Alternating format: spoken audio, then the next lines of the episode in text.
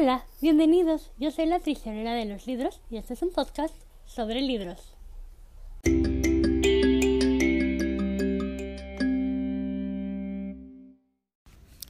Hoy es 1 de septiembre y a las 11 de la mañana sale el tren rumbo Hogwarts, pero ninguno de nosotros recibió su carta este año tampoco, así que solo nos quedará festejar de esta manera. Bienvenidos al segundo capítulo especial sobre Harry Potter. Sí. en este capítulo les voy a platicar sobre las diferencias entre los libros y las películas de forma un poco general. Luego, el siguiente capítulo especial va a ser sobre los personajes, pero eso lo dejamos para el siguiente, ¿vale? Y pues bueno, también les tengo que confesar que la verdad es que como les dije en el primer eh, capítulo especial, eh, había grabado uno solo que se hizo exageradamente largo, entonces decidí dividirlo en tres.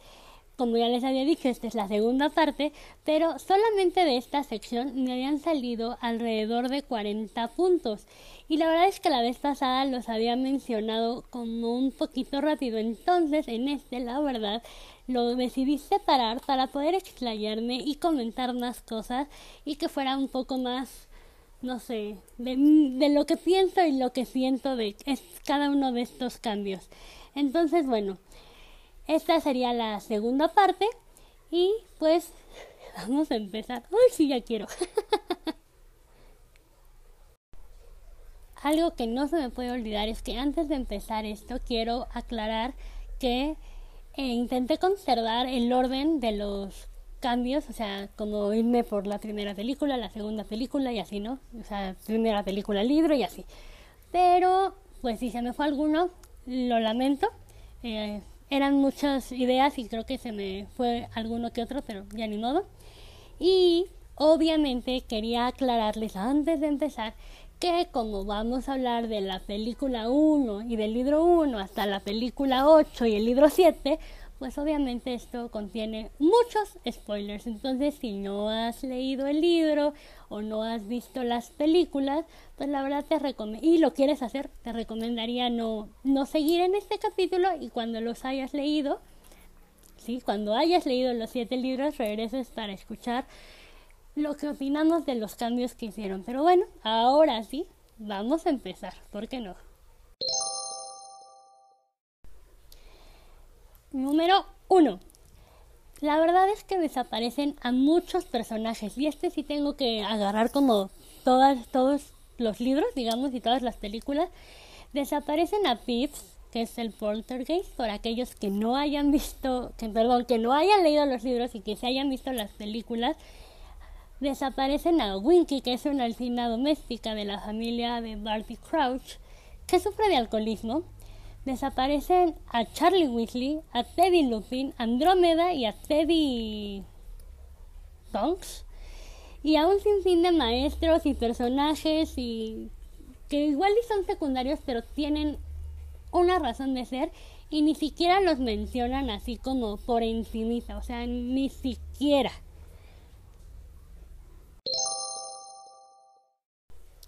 Número 2. El color de los ojos de Harry Potter. A ver, a ver, a ver. Entiendo perfectamente y creo que todos lo podríamos llegar a entender que el actor, eh, o sea, Daniel Radcliffe, cuando le quisieron poner lentes de contacto sufrió unas alergias muy tremendas en los ojos, o eso es lo que nos han dicho, por lo cual no pudieron hacer que sus ojos fueran verdes en lugar de azules, que son el color de los que tiene el actor pero creo que hubiera sido muy fácil y muy sencillo que cada vez que nos pusieran a alguna actriz interpretando a Lily Potter o a Lily Evans cuando es niña, pues hicieran que el color de los ojos de Lily y de los de Harry fueran del mismo tono. No creo que nadie hubiera, bueno, sí, algunos se habrían, habrían hecho un gran revuelo, pero es que es súper importante ese detalle en todos los libros, de verdad, o sea, en todos los libros. No hay libro en el que no le recalquen. Eres igualito a tu papá, pero tienes los ojos de tu mamá. Y en las películas no cuidaron ese detalle que era súper, súper importante y que viene a ser un gran detalle al final de toda la serie. Entonces, Hubiera sido muy fácil y sencillo. Dios, la tecnología existe. Podrían haberle puesto el mismo color por, no sé, CGI o esas cosas de tecnología que tienen de videos y edición de video. Pero no, no. Hicieron algo extraño y los ojos de la actriz de Lily son cafés y los ojos de Harry son azules. Y todo, todo es un desastre, todo.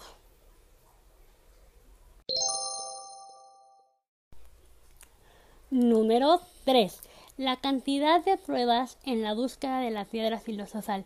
Todo es súper diferente desde que llegan con Fluffy. Para empezar, en el libro ellos llevan un instrumento musical que es una flauta que les regaló Hagrid, creo que en Navidad. Sí, creo que debe haber sido en Navidad, Dios mío. Y ahí hay un arpa ya tocando. Y luego caen en el lazo del diablo y ahí hay algunas cosas diferentes. Y luego se supone que se encuentran un troll, cosa que nunca aparece en las películas. Y luego resulta ser que la prueba del ajedrez también está un poco modificada, pero bueno, no, no voy a hacer nada porque sí, no voy a decir nada porque sí está ahí. Pero la que sí creo que hace muchísima falta es la prueba que queda entre el ajedrez y la piedra y la cámara donde está la piedra, que es una prueba que pone Snape, es una prueba de pociones, pero no es de preparar una poción ni nada, o sea, lo que tú tienes que hacer en esa prueba es con un, sí, les entregan un texto que es como un acertijo y tienen que ver, hay dos pociones, una que te lleva por el fuego negro y una que te lleva por el fuego morado. El morado creo que es para retroceder y el negro es para avanzar hacia la prueba. Hermione es la que obviamente resuelve el acertijo y le da a Harry, perdón, la prueba, la pócima correcta para pasar y ella se toma la pócima para regresar con Ron que está lesionado en el ajedrez. Entonces sí creo que es eh, muy muy importante esta prueba porque demuestra como que no todo en la magia es como varitas y así, sino también tienes que tener cierta lógica. Y pues no, simplemente la desaparecen y eso sí, me acuerdo perfectamente que en el DVD de la primera película, para entrar a los, creo que a los extras de la película, sí venías, o tenías que hacer este, esa, esa prueba. Era un poco curioso, pero sí, sí venía.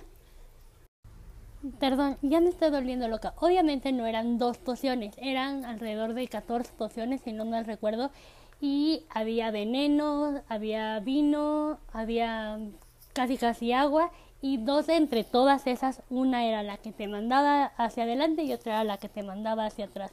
Creo que mejor lo especifico porque creo que no quedó muy claro. Algo que no cambian, pero la verdad es que sí se vuelve, o sea, no lo mencionan en ninguna parte, es que no mencionan en sí en sí realmente cómo fue la vida de Harry con los Dursley. La verdad lo minimizan mucho. O sea, te dicen, sí, sí, su vida fue muy mala. No, no, no, pero no te cuentan o no te platican el tiempo que se la pasaba encerrado, este, todo lo que le hacían, cuando le cortaron el cabello 300 veces, cuando, o sea, todos esos detallitos que te hacen como entender un poco más el por qué las cosas o por qué él es tan ah, se, niega tanto a ir a, a Private Drive o por qué no los quiere, o sea, todo eso, la verdad es que en las películas lo pasan muchísimo por alto y obviamente es algo súper importante el saber por qué es que él realmente nunca sintió aprecio por esa familia.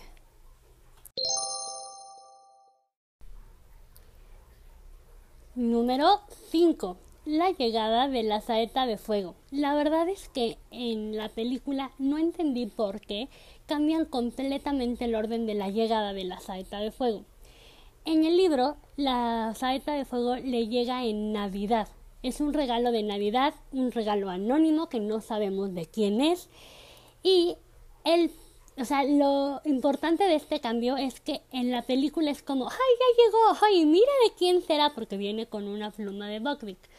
Pero en el libro, como llega en Navidad, antes de que todo el drama pues, se desencadene, el problema es que llega y Hermione dice, ah, esto no me suena, no me late y no me parece.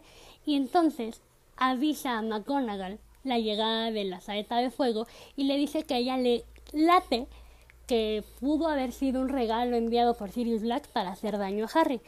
Todo el mundo sabemos que sí, sí, la saeta sí fue enviada por Sirius Black, pero no para hacerle daño. Entonces, pues, esta de que Hermione avise a McGonagall, la verdad es que genera un mega problema, Ron se super enoja con ella, se separan por un buen rato del libro por causa de que ella este, quiso quitarle a Harry la oportunidad de tener una saeta de fuego. Y pues bueno, al final eh, se la terminan regresando porque obviamente no está hechizada, no está encantada, no tiene nada.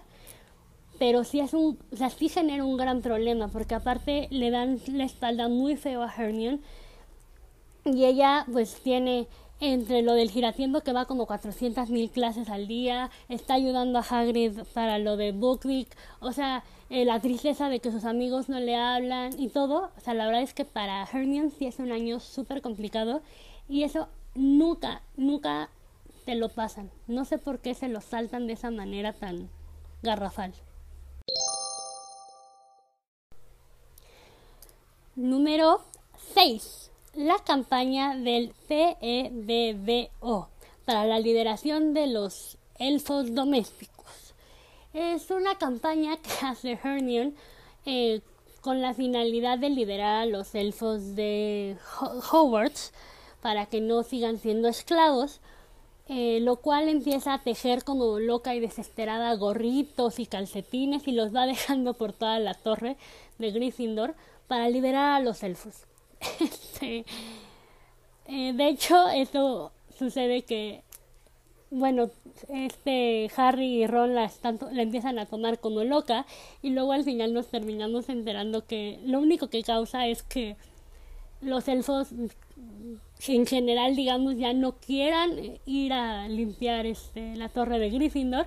Entonces Dobby es el que tiene que limpiar toda la torre por completo porque ellos ya no quieren ir. Y como ya es un elfo libre, entonces te, te ponen la imagen, bueno, te, te la hacen que te la imagines obviamente, de Dobby con todos los calcetines y como 40 gorros que ha recogido de la, de la torre de, de Gryffindor porque los demás no quieren ni siquiera poner un pie ahí. Entonces eh, Hermione termina desistiendo porque pues no era ese su objetivo y pues también se da cuenta que quieras o no, los elfos, al menos los que están en Hogwarts, pues tienen una buena calidad de vida, o sea, no, no son esclavizados eh, como Dobby lo era, sino llevan una, tienen, son buenos, o sea, tienen un buen amo, ¿no?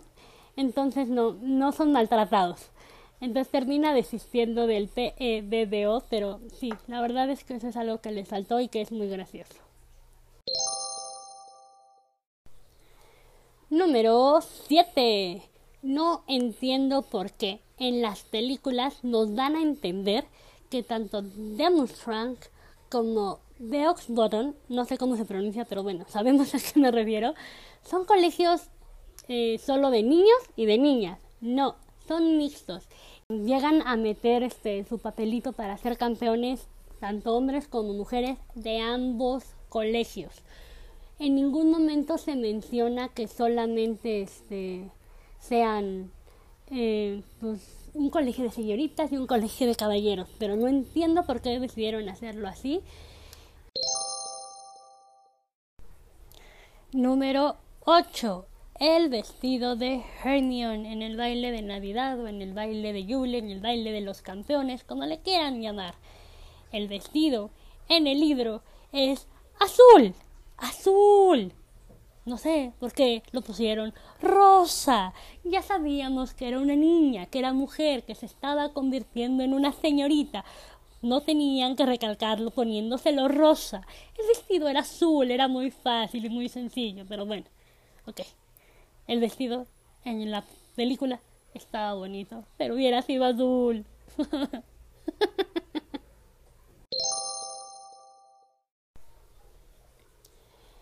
Número 9. La esfinge y varias otras criaturas de la tercera prueba del laberinto. En, la película es como así de, uy, ya entramos al laberinto, recórrelo, recórrelo, uy, uy, unos hechicitos, uy, uy, corre, corre, corre, uy, uy, uy, ya llegamos.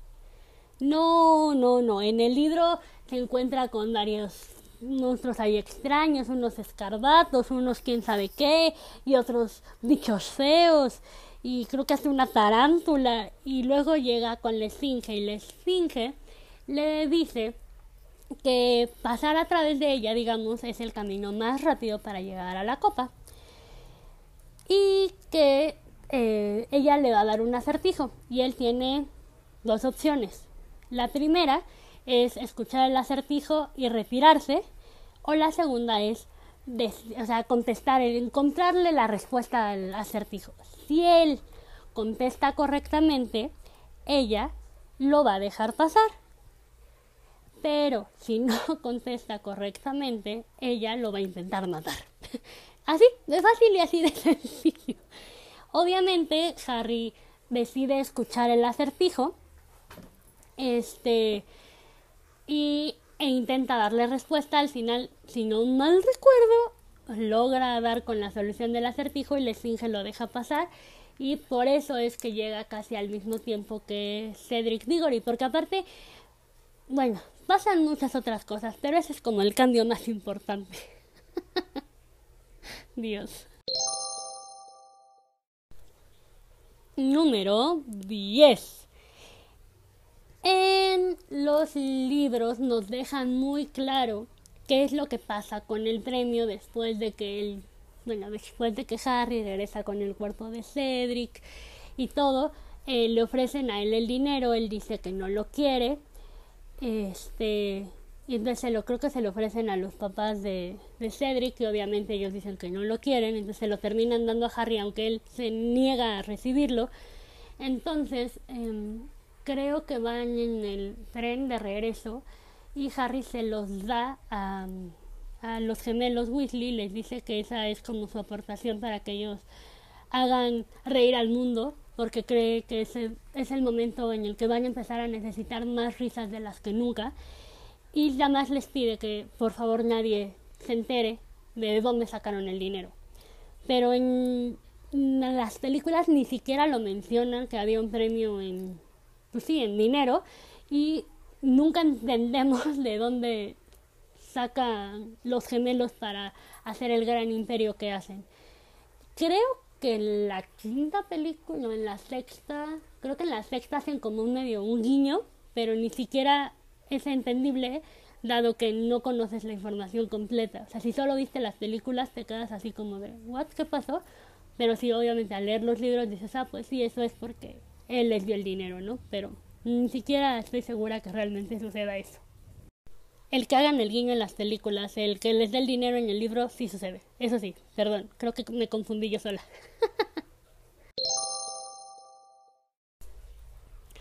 Número 11. Nunca te pasan la carta de Dumbledore, bueno, más bien el vociferador que le manda Dumbledore a Petunia. Aunque en el libro te tardas en enterarte que es Dumbledore quien mandó ese vociferador, este, nunca lo pasan, nunca, nunca lo pasan, no, eso no sucede simplemente.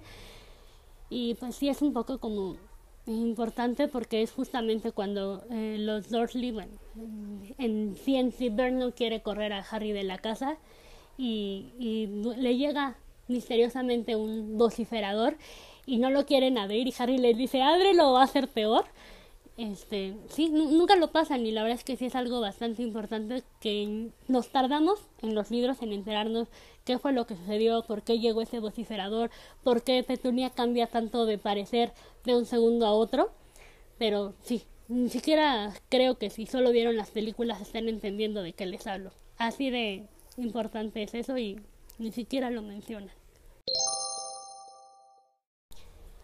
Número 12. el distanciamiento de Percy de los Weasley. Aunque sí hacen algunas alusiones y se queda claro que se distanciaron, en las películas queda muy ambiguo el por qué y qué es lo que pasó y qué es lo que sucedió. En los libros, las escenas en las que Percy les dice así como pues casi casi o echan de esta casa a ese ser y no quiero verlos junto con él y se porta de una forma muy grosera y muy presuntuosa y bueno, todo lo que sabemos que es Percy. En el libro es muy fuerte verlo porque tú ves cómo pues pone a los papás en una disyuntiva, pero pues que ellos saben perfectamente de qué lado se tienen que estar quién es quien está haciendo las cosas mal. Es súper fuerte y pues en las películas te digo, te lo dan a entender, pero no es algo que lo veas y que lo sufras porque no sufres por Percy, obviamente, sufres por la señora y el señor Weasley y, dices, no, o sea, pero ¿qué onda? Y le quieres cachetear al personaje. Y pues sí, no, la verdad es que en las películas lo dejan muy, muy, muy al aire y pues sí, creo que tuvieron que haberle puesto un poquito más de, de empeño en este pequeñísimo detalle. Creo que hubiera hecho una diferencia. Número 13. En las películas nos plantean que Cho es la que delata al ejército de Dumbledore. Cuando lamento informarles que eso no es así, no es ella la que los delata. También por eso en las películas odiamos tanto a Cho. Pero bueno, en los libros también la odiamos un poco, pero no tanto porque ella no es. Ella siempre se muestra leal. Ella siempre es rara, pero pero no hace eso que es como muy grave.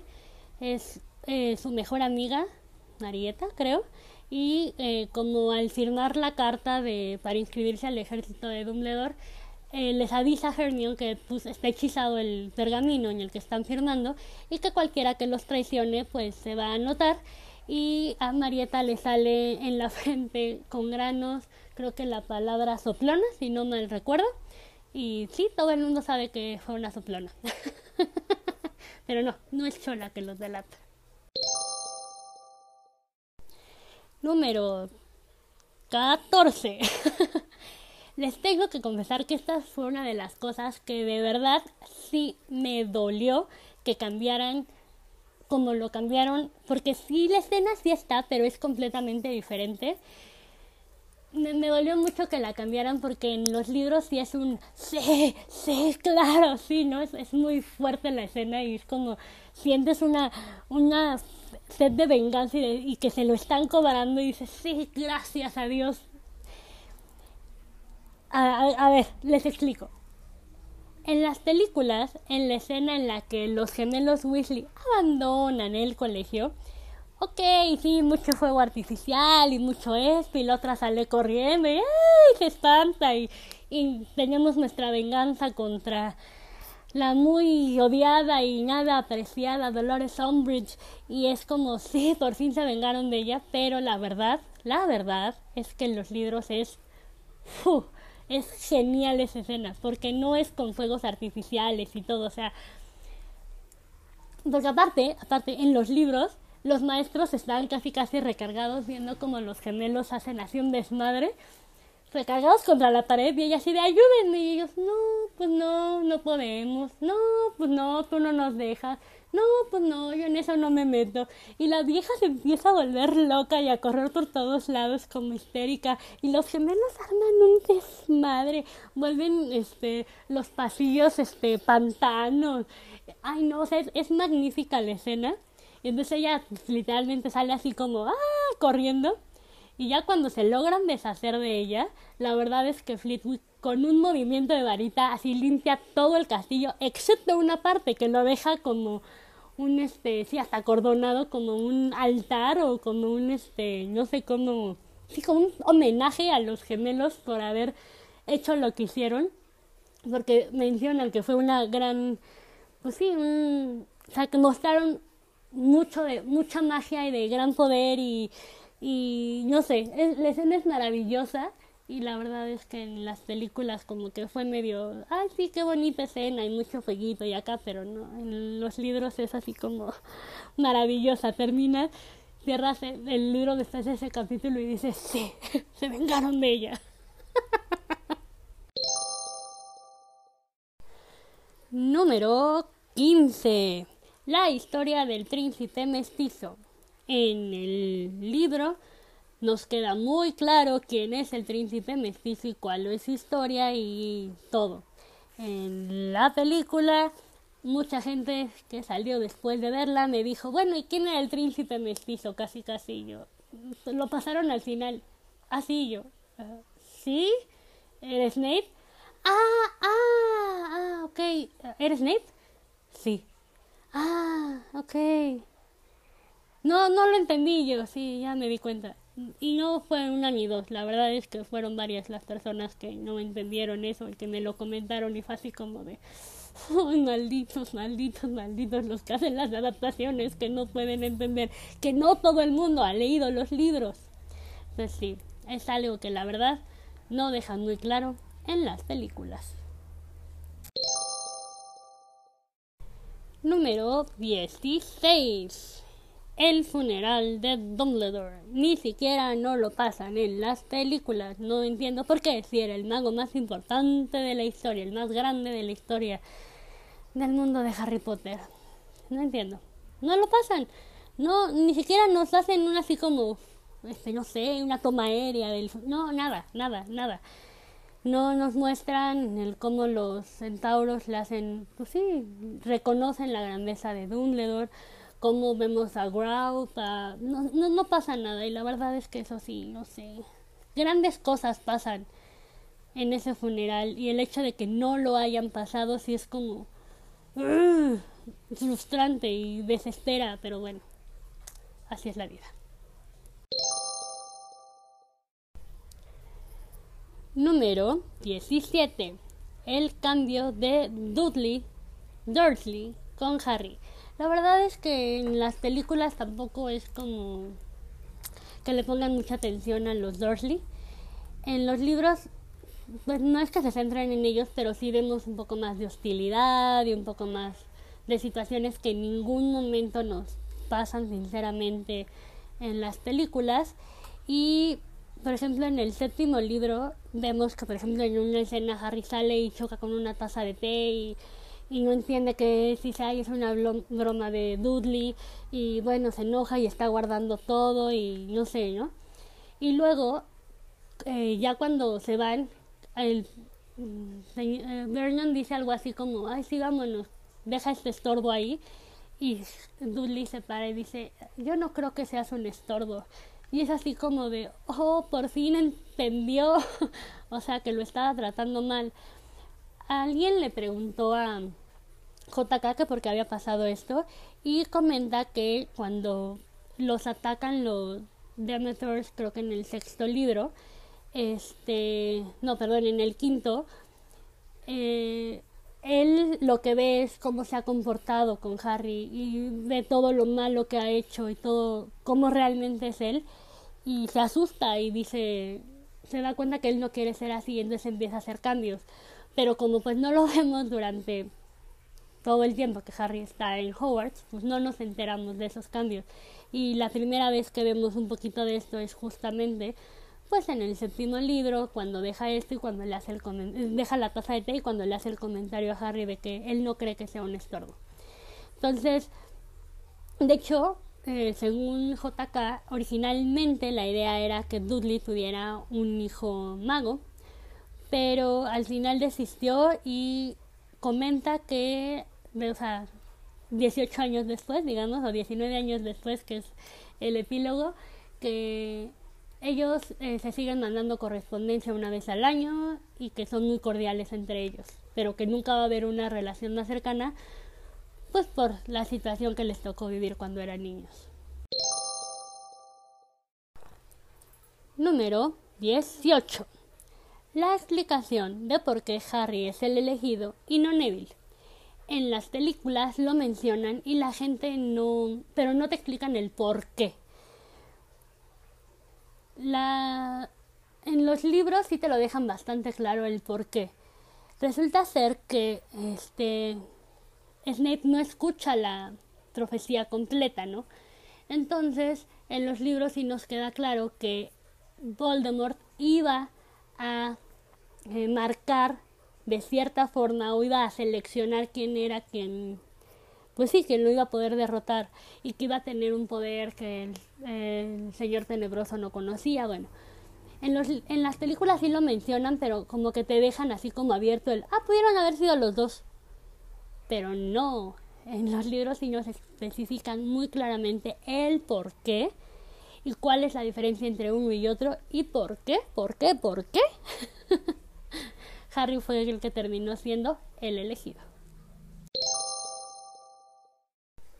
Número 19. La explicación del regreso de Ron con ellos a la búsqueda de Horcruxes. Todos sabemos que en algún momento de la gran búsqueda que hacen, que se vuelve muy larga, eh, Ron se desespera y decide irse. Lo que nunca nos terminan de explicar es cómo regresa y cómo es que los busca y los encuentra. Sí nos dan a entender que es por el desiluminador, pero no, no, no profundizan y entonces como que se queda de, ah, bueno, ya regresó y se acabó. Cuando sí tiene como, pues sí, algunas cosas importantes el cómo es que él regresa, pero bueno, ni modo, nos tendremos que quedar con eso o leer los libros. Número 20. La pérdida o cómo es que pierde con la gusano el brazo y la explicación de su muerte. A ver, esto sí lo quiero explicar un poquito. En la sí, en el renacimiento de Voldemort, eh, con la gusano no tiene que entregar un dedo, tiene que entregar el brazo completo. Bueno, del codo para la mano, digamos. Entonces, cuando la ofrecen sacrificio, le, dice que él va a obtener algo para, pues sí, en, en recompensa, ¿no? Entonces, obtiene un vaso de plata que sustituye a lo que él ofreció para el renacimiento de su amo. En la batalla, digamos por decirlo, en la batalla de la mansión Malfoy, llega un momento en el que Colagusano eh, va a buscar a Harry para, pues sí, llevarlo, digamos, ante, ante Voldemort, ¿no? Ofrecérselo y decirles, mira, aquí está. Entonces, él le dice algo así de, ah, ok, me vas a llevar a mi muerte cuando yo salve, te salvé a ti de la muerte. Entonces, Colagusano duda. Duda. Un segundo es lo que duda. Pero, pues, ¿quién le dio la mano? Pues sí, se la dio su gran amo Lord Voldemort. Entonces, él ve esa duda, o sea, la mano que está hechizada, ve la duda como una traición y se ahorca. Sí, él se ahorca y así muere. En las películas ni siquiera parece que muera, pero sí, él muere ahorcado por su propia mano. Y de hecho, eh, Harry y Ron intentan evitar que se ahorque, pero pues es too late y se muere. ¿Sí? Así muere. Y así no lo pasan en los libros y en las películas solo este creo que Dobby aparece arriba, estalla algo y él parece caer desmayado. Pero no, no, no. Así no es la historia. Número 21 en sí en sí, la verdad es que son dos cosas que cambian, pero una es consecuencia de la otra. En la batalla de Hogwarts, eh, en las películas nunca se menciona a los elfos domésticos, es como X, ni siquiera se acuerdan de ellos. Y en las en los libros, perdón, eh, Ron están discutiendo los tres y de repente dice los elfos domésticos y entonces Hermione se voltea así toda loca y le dice, ¿qué? ¿Los quieres sacar a pelear? Casi, casi. Y algo así le dice, no, no, para nada. Lo que quiero es liberarlos y que no los vayan a matar porque nadie les avisó que había un problema y que puedan huir ahora que es tiempo de que huyan y se salven y no les pase nada. Esa es la primera cosa que cambia, lo cual desencadena otra cosa. Pero eso ahorita se los... Ah, no, mejor de una vez. Entonces, ¿qué es lo que pasa? En los libros Hermione brinca sobre Ron y lo besa. Así, apasionadamente. Y Harry voltea y les dice, ¿creen que este sea el mejor momento para esto? Y Ron voltea y le dice algo así como, ay, mira, estamos a punto de morir. Obvio, este es el mejor momento, ¿por qué no ahora, no? Entonces, esa es otra cosa que cambian porque en las películas el beso es después de haberse empapado y extrañamente están todos mojados y voltean y de la nada se besan y es como no es que no pero bueno. Sí esas son dos cosas que cambian pero una es consecuencia de la otra. Y no podían quitar el beso de las películas. Hubiera sido tan fácil hacerlo como era en el libro pero bueno whatever. Número 22. Esto también es un poco consecuencia de lo anterior. Eh, nunca nos mencionan en ninguna parte de las películas qué es lo que pasa después de que... De hecho, ni siquiera sé si mencionan en las películas que Harry le da el, pues sí, el guardapelo que encontraron de Regulus en la cueva, se lo da a Creature y Creature entonces en ese momento empieza a adorar a Harry y se vuelve realmente su sirviente en cuerpo y alma y está dispuesto a hacer todo por, por él. De hecho, le duele mucho cuando se tienen que ir de Green Palace porque los, pues sí, bueno, por lo que sabemos. Entonces, cuando empieza la batalla de Hogwarts, eh, bueno, liberan a los elfos de las cocinas para que no les pase nada y hay una escena hermosa en la que Creature va liderando a todos los elfos domésticos de Hogwarts para la batalla y dice que está luchando por su amo, por sus dos amos, es Regulus, es para vengarse de lo que le pasó a Regulus y para ayudar a Harry, que ya lo considera como, sí, como su amo. Entonces es la verdad, la verdad, es una escena como muy bonita que dices, ay, sí. Cómo te puedes dar cuenta que realmente lo único que él quería era pues que alguien lo tratara bien, pero pues, ¿eh? Número 23 la falta de explicación en la batalla final. Mucha gente que no había leído los libros cuando vieron la batalla final dijeron, wow, qué padre, no entendí nada, ¿por qué lo mató? Y yo así de, que no explicaron nada. La verdad es que en la película así de jaja y se caen y se abrazan y, y pelean, vuelan y para la chingada que hacen. Y es como no tenían ninguna relación no o sea todo es como para todos los que leímos los libros la verdad eso no tiene ni pies ni cabezas así como de por qué están haciendo eso por qué y se los juro o sea mucha gente terminó y me dijeron pero o sea cómo por qué y, y ahí me tienes explicándole a medio mundo el por qué había pasado lo que había pasado y qué estaba mal en la película y cómo era realmente porque de verdad es todo muy abierto, o sea, lo hicieron muy fantasioso, pero no tiene una explicación. La gente no comprende qué es lo que está pasando y qué es lo que sucedió y qué es lo que el trasfondo, el, el por qué.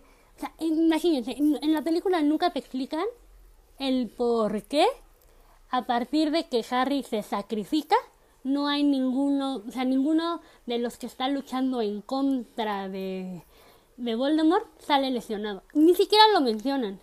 Y es algo súper importante. Pero bueno, mm, eso, eso la verdad creo que sí es de los peores errores que hay dentro de las películas o de los que más me trastornó, los que más me enfureció y por los que más este, tuve que andar explicando cosas a la gente que sabía que yo soy muy fan de Harry Potter y entonces me pedían explicaciones. Ay, sí, no, la verdad es horrible. Pero bueno, la verdad nos gusta dar explicaciones de Harry Potter, pero es que repetir lo mismo tantas veces es que nadie lo entendió. Esto sí es una de las cosas, perdón, es el número 24. Es una de las cosas que me enfurece, me enfurece. En las películas, Voldemort se desintegra y vuela con el... No, a ver, no. Es un ser humano, un mago cualquiera. ¿Cómo muere? Así, caput, se cae, se muere, queda su cuerpo ahí feo, tirado en el suelo y casi casi lo pisotean. O sea, no se desintegra, no es un ser espectacular, no es un ser mágico, no es un ser maravilloso, es un ser cualquiera. Y eso era lo que más le temía y así es como muere, así, muere, lo matan y caput, se cae y ya no pasa nada con él, ni se desintegra ni nada. Queda muerto en el piso como un cadáver como todos vamos a morir algún día. Así, así, así es como muere. No entiendo por qué en la película lo desintegran.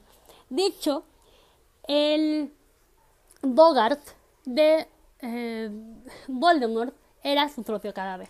Por si no lo sabían. Entonces, su peor pesadilla se volvió realidad. Así es como debía de ser. No tenía por qué desintegrarse. Esta es la última y es la número 25. Lo que pasa con la varita del Sauco. Y perdón que me ría, pero. Ay, no, es que. Creo que obviamente las tres finales son las tres que más me molestan de todas. No entiendo por qué chingados la rompe.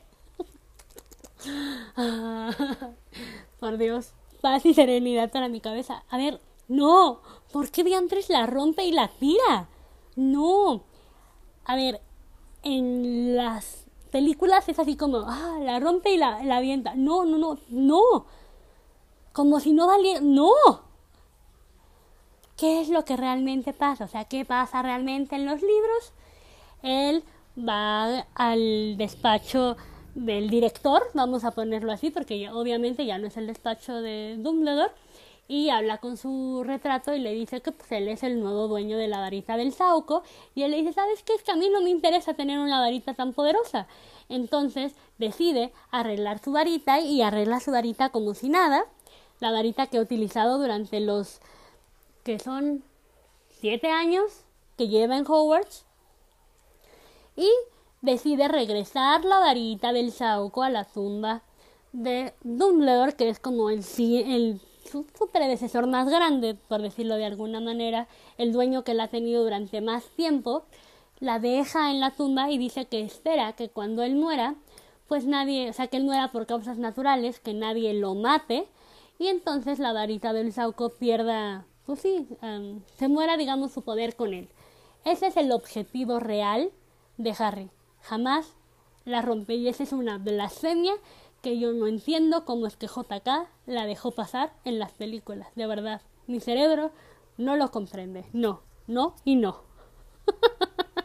Perdón. Y bueno, que esto es todo por los cambios que encontré en las películas, de los más importantes, obviamente hay muchos cambios más.